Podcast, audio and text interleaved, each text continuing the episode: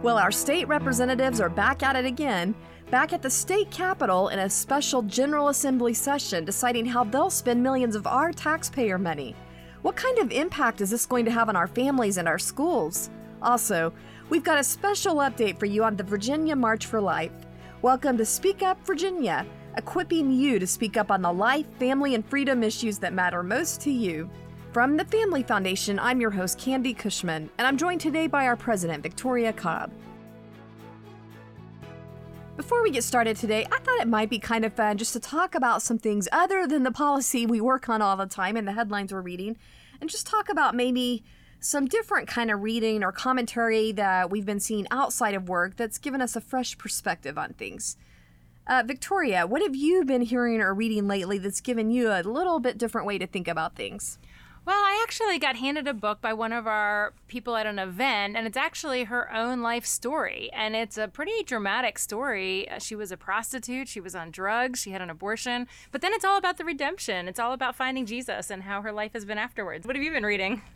Well, I actually just for some random reason picked up The Martian Chronicles by Ray Bradbury. And, you know, in, in some ways it's pretty dark reading and kind of macabre. But on the other hand, there's some interesting philosophy that he ties into it. And there's this one part that really caught my attention where he describes uh, the moral climate regulators or police coming to Mars after we've set up a colony there and he describes how their kind of control started small with one piece of legislation and then just expanded.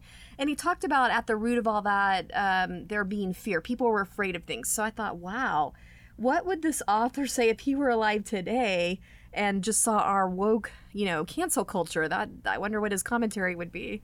Yeah, I actually love him as an author, and I think he was way ahead of his time. I mean, the things that he put in fiction that we feel today, that we see them differently, but they are unfortunately a little too similar to his fiction novels. I don't know. It just seems like God almost gifts some writers to almost serve as like prophets, even if they're not necessarily Christians. They right. sort of have a prophetic role. I have no idea what his faith is, but he got it figured out in some yeah. ways. Unfortunately, what to be looking for in a in a futuristic society. Getting back into the real world where facts can be more disturbing than fiction sometimes, let's talk about what's going on in our General Assembly special session. What should people know, Victoria, about what's happening there? First of all, why are they having a special session again? And how might this impact our families? Well, yeah, this is a special session that is supposed to be deciding how to spend $4.3 billion that our state received in federal COVID funding relief. So, of course, this has impact on schools and families and businesses and entire healthcare systems. Um, but I will tell you, it has been pretty disturbing just watching the whole process. Um, this has been the biggest example of uh, what happens when um, sort of the government turns into sort of one party rule or there's one party making all the decisions because because they've basically not allowed uh, the other party to even make amendments or actually have any successful changes to their ideas. Yeah, I guess our founding fathers had the right idea with the whole checks and balances ideas, and you know, having two parties con- in different arms of the government does help with that. We don't really have that right now, um, so it sounds like they shut down any kind of debate really on some important topics, including I know there there were some measures proposed addressing what we see going on in our schools right now with critical race theory debates and the whole transgender teaching controversy. Um, I know that some conservatives tried to address those things, but it didn't really see the light of day, right? Yeah, so in the House, the other party tried to basically introduce an entirely different budget just to say, hey, here's our ideas in one package. They got two minutes to debate that. But in the Senate, they did try some actual amendments on things that really matter, like critical race theory, for example, saying they proposed basically an amendment that said it was just like Idaho's law um, that prohibits public school students from being forced to affirm or adhere to teachings. Basically, that would um, say that any race or ethnicity is superior in any way or inferior in any way. And so they, they tried to put that forward, and of course, like all the other amendments, it, it failed. Yeah, I see they also ignored proposals to eliminate a previous law requiring schools to adopt this very controversial transgender issue policy from the Department of Education.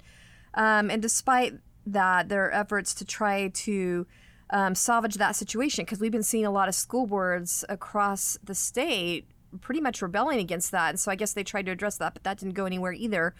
But even so, we are seeing some good news on that front. Tell us about that. Yeah, so the good news, even though it didn't get into the budget and they were, I mean, I am pleased people were putting it forward and trying, but the good news is we have had a court decision since then. And um, basically, in the lawsuit that the Family, Family Foundation brought with our partner organization, the Founding Freedoms Law Center, we had a judge, um, even though he didn't give our plaintiffs standing. So we had parents that basically said, we're going to be harmed by these policies. And even though he said, we don't think there's actual harm yet, he admitted, first of all, he admitted that this is only guidance. He said, the reason I don't see harm is because a school board doesn't have to pass this exact policy. So that kind of greenlighted all of our counties that don't want to do this to to not do it. And then during the court hearing, what was really great was the attorney general's office defending the, their, themselves. They actually said in court that no funding will be taken from a locality, or the state won't stop any funding from coming to a locality simply because they don't choose to adopt these. So it's a pretty big deal because now localities can continue to move forward in faith that they don't think this is the right thing for their community. Yeah, just to be clear, here is our state attorney general's office trying to defeat the lawsuit we brought defending parents, the harm that they would have if these policies are adopted. And they're trying to defeat those efforts from our lawsuit by saying oh, we're not going to um, defund school boards or anything if they don't do this. This so, is the funny thing. They want to have it both ways. They want to pass yeah. a law and tell you you have to do it. But then when you challenge that, they want to say, oh, no, we're just kidding. You won't lose funding if you don't do it. It's, um, I get a little tired of government playing both sides, but either way, we, we win because these localities should choose to do what's best for the kids. So we've been putting the word out. Let's take the judge at his word. This is mayor guidance.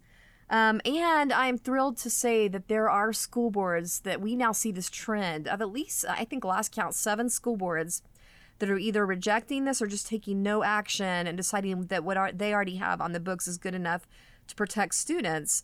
And they don't have to go to this radical place of actually violating parental rights or creating situations that aren't safe for, for students safety and privacy. So that is a good thing. If you want to know more about that visit our website familyfoundation.org slash protect every kid. Thanks for tuning in if you're just now joining us for Speak Up Virginia, brought to you by the Family Foundation. For more information about us or the topics we're addressing, you can visit familyfoundation.org. That's familyfoundation.org. Well, another thing we for sure want to get to today are some exciting updates on Virginia's annual March for Life. Tell us about what's going on with that, Victoria. Yeah, we are so glad to be back to the March for Life. You know, with COVID, things got a little off. So when you don't have a legislature that's meeting, it's hard to have a rally to then make a point to them. And so we couldn't do our normal thing at the normal time. But we are really gearing up for what's going to be a great showing for everybody who stands for life to come out at the Capitol and and really make a statement. Because remember, legislators will be a part of it. There'll be media watching, and we've got to keep this relevant. We've got to keep this in front of them because we're further off than we've ever been as a Commonwealth on really having a culture that honors the unborn. That's right. I really feel like now is a key time to really firm up this tradition uh, and have visual representation because we're at a key point in our state right now, like you're saying, where they've made reversals in pro life protections that are really serious. So I feel like in order send a strong message. This year needs, you know, we need to represent this year. Yeah, absolutely. And I think it, it can't be said enough. Um, there's some interesting significance to the date that we've chosen. So it's Friday, September 17th. And what's going on that day, a lot of people know it because it's Constitution Day. So, what a better day to pick? It's the day our founding fathers signed and formalized the U.S. Constitution. But also, this year in Virginia, it happens to be the first day of early voting, right? So, we now have in Virginia a system where we're allowed to vote um, ahead of time, even if we're not going to be physically absent on election day. And so, we're really hoping to encourage pro lifers to come out and if they're not already registered to vote, they can register. They're still within that registration season. But if they are registered and they know their candidates already, don't wait till November. Let's get this thing done so we can get pro life votes logged. We have a governor's race, lieutenant governor, attorney general, and the entire House of Delegates. And those people are the ones that are going to affect the pro life policy that we want to see reversed. Well, you're getting me excited about this. What do you think are some of the other biggest themes that we'll see for this year's March?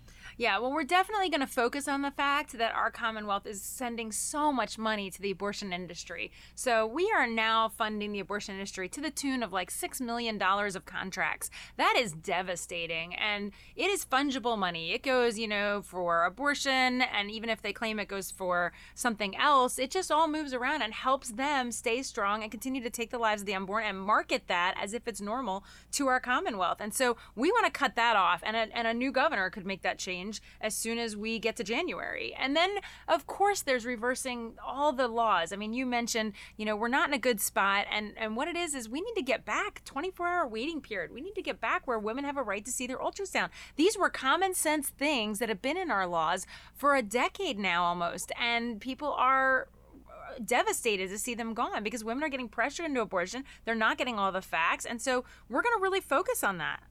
Well, I know people listening to this are wondering, all right, how do I get involved? And I know an important thing would be for churches to get buses of people to this, right? Absolutely. Don't come alone. Bring the people that you worship with, bring the people that you know are passionate about this issue. So yes, we we usually have just droves of buses that come down to the, the march and it gives you an opportunity to kind of unite together. We actually have a lot of schools that come to the march. So it's pretty, if you've got a Christian school, we have schools that bring buses down to the march. Um, it's a great civic opportunity for your kids, to be honest with you. And I think that's incredibly important that we get our children to understand why it's important to take a stand even when they're younger. Um, so the pro life marches are actually typically known for having a lot of younger folks at the march. So definitely bring your bring your church and the easiest thing for people to do is really to go to our website and understand how it all works. So if you just go to familyfoundation.org, there's a banner that talks about the March for Life. And if you click on that, that's going to tell you, okay, well, if I was going to bring a bus, how would I know what to do? And it gives you a spot to register your bus and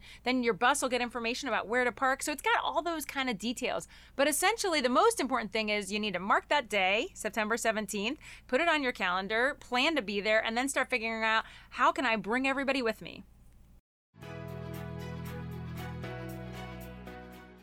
Well, it's that time again. Time for our Inconceivable Moments Award, where we're featuring examples of the absolute lunacy and craziness that happens when cultural leaders try to give guidance completely apart from biblical principles. And we're calling this the Liberals' Most Inconceivable Moments Award. Inconceivable! I guess we all kind of knew it would come to this that all these attempts to really just eliminate the meaning of male and female in our radical efforts to promote that gender doesn't mean anything and really promote gender confusion, that all this would eventually make its way to our birth certificates. And now it's happening. The policy arm of the American Medical Association has actually proposed that the public record of whether a baby is male or female be eliminated from the birth certificates. Yeah, considering this is coming from what's long been considered one of the world's most respected medical organizations, the wording in this proposal is especially disturbing. It basically says that gender is a social construct and it describes the way people identify themselves, but it basically makes the point that a person's gender identity might not always line up with their sex assigned at birth. So these are like two totally different things and they might or might not match. And that's the wording they use, their sex assigned at birth, which I find especially disturbing that we have doctors using that language, that terminology, because it's not based at all on scientific biological facts. This concept of sex being arbitrarily assigned from who knows where, that concept has no basis in truth or the simple reality that our sex is determined by God designed DNA and chromosomes. Well, there's a couple of problems with this too. You got to remember these are medical doctors and biology actually does sometimes matter. So I'm unfortunately thinking of this case where a female identifying as a male delivered a stillborn baby because doctors didn't know that she they didn't know that she was a she because she was claiming to be a he and so they didn't run a pregnancy test. It kind of matters. Um, but more than that, I think the other piece is we have to remember this is how people lose faith in sort of science and in medical institutions is because when they do ridiculous things, we have to start start questioning is everything they're doing a political agenda or is it actually based on fact? I guess this means today's Inconceivable Award definitely has to go to the American Medical Association for letting political agendas take over even our children's birth certificates. Thanks for joining us for this week's Speak Up Virginia, brought to you by the Family Foundation. Visit us at familyfoundation.org. That's familyfoundation.org. See you next time, and don't forget, we are stronger when we speak together.